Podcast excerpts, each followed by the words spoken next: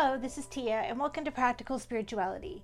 This video is for all the doers out there and how to step into self love and joy while abiding in and having careers within this type of culture.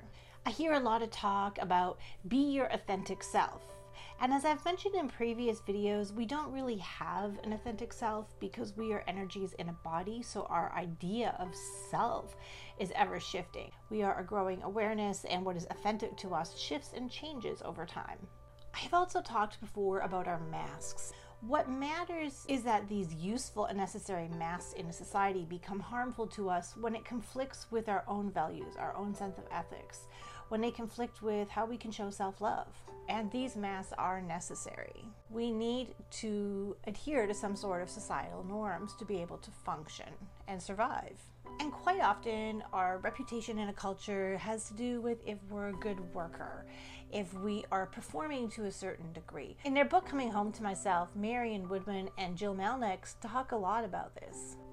They talk about how perfectionism or performance can disconnect us from ourself, although it can connect us to our environment, to a job, to getting access to love and support from people. Well, there are occupational standards, and it is necessary because if people can't do the job, then they shouldn't be in it. However, the idea of high standards in a performance or perfectionism can cut us off from ourself. They can distance us from self love. Our performance is often linked to having a high standard. We can be replaced by those that can perform our job better than us. So we may try to perform to a really high standard so that we feel valued at work. And if we stop performing to this level, we now risk the loss of our reputation.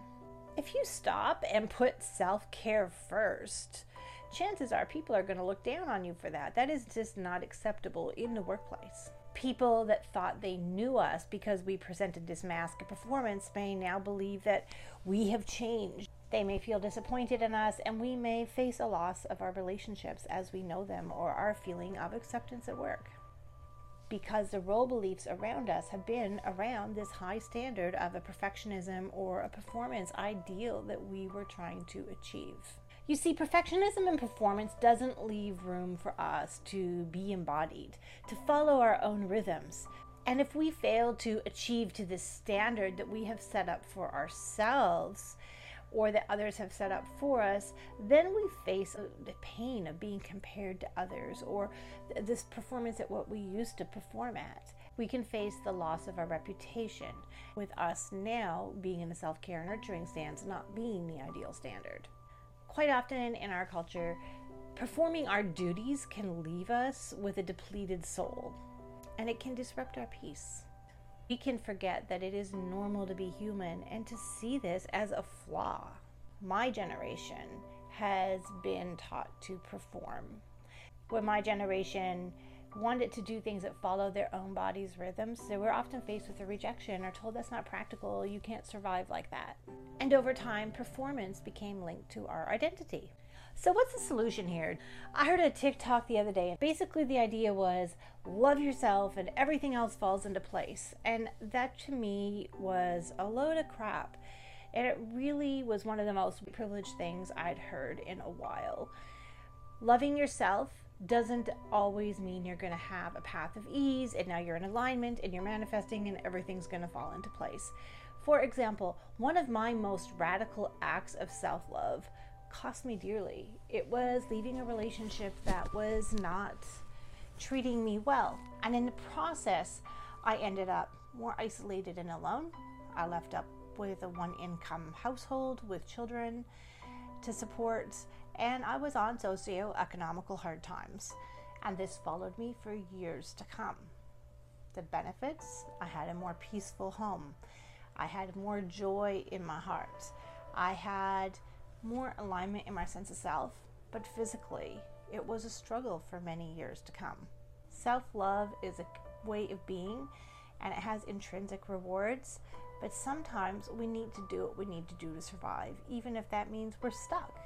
Many poor people don't have the privilege of quitting their jobs and pacing themselves more. We live in a culture right now where we have artificial light, for example, We work past the time the sun sets. We do not have follow our circadian rhythms like humans of the past have.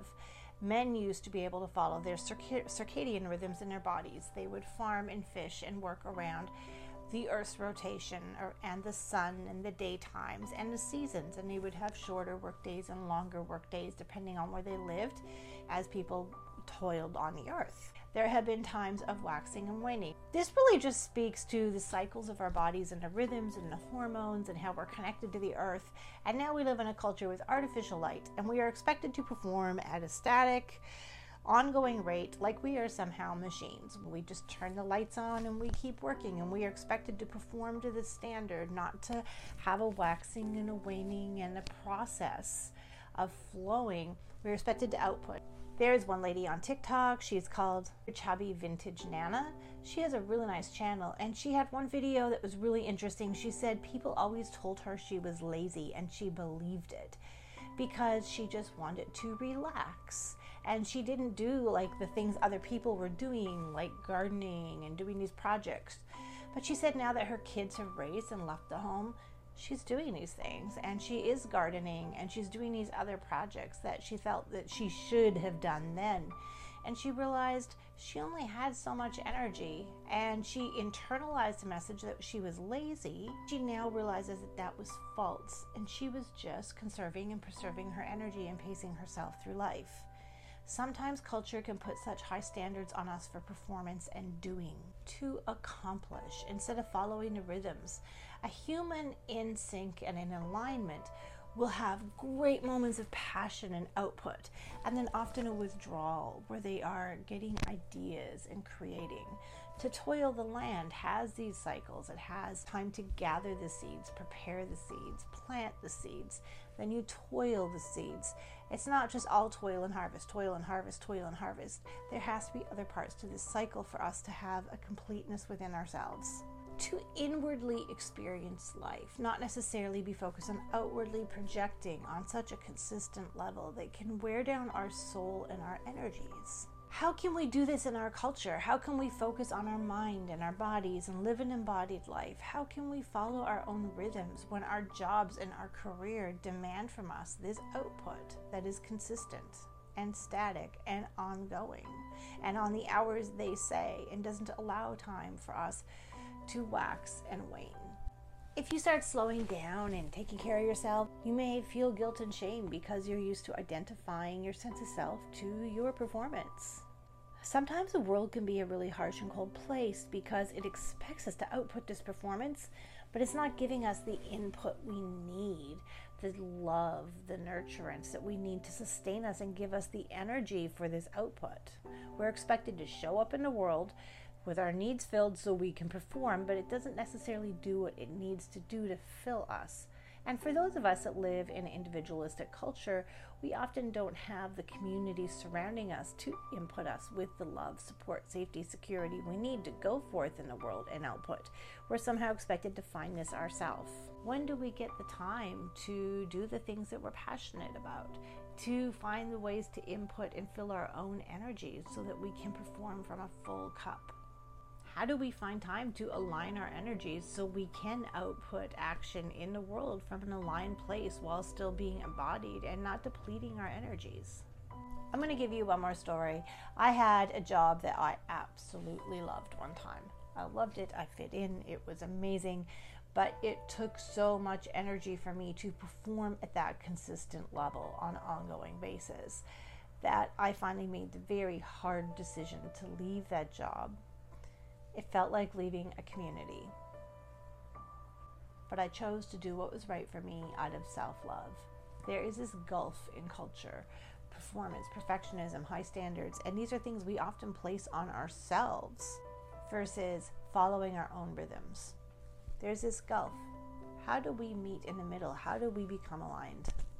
This is what the divination in the next video will be about. This is Tia from Practical Spirituality, and I hope that these questions and these ponderings brought greatest, greater awareness to you.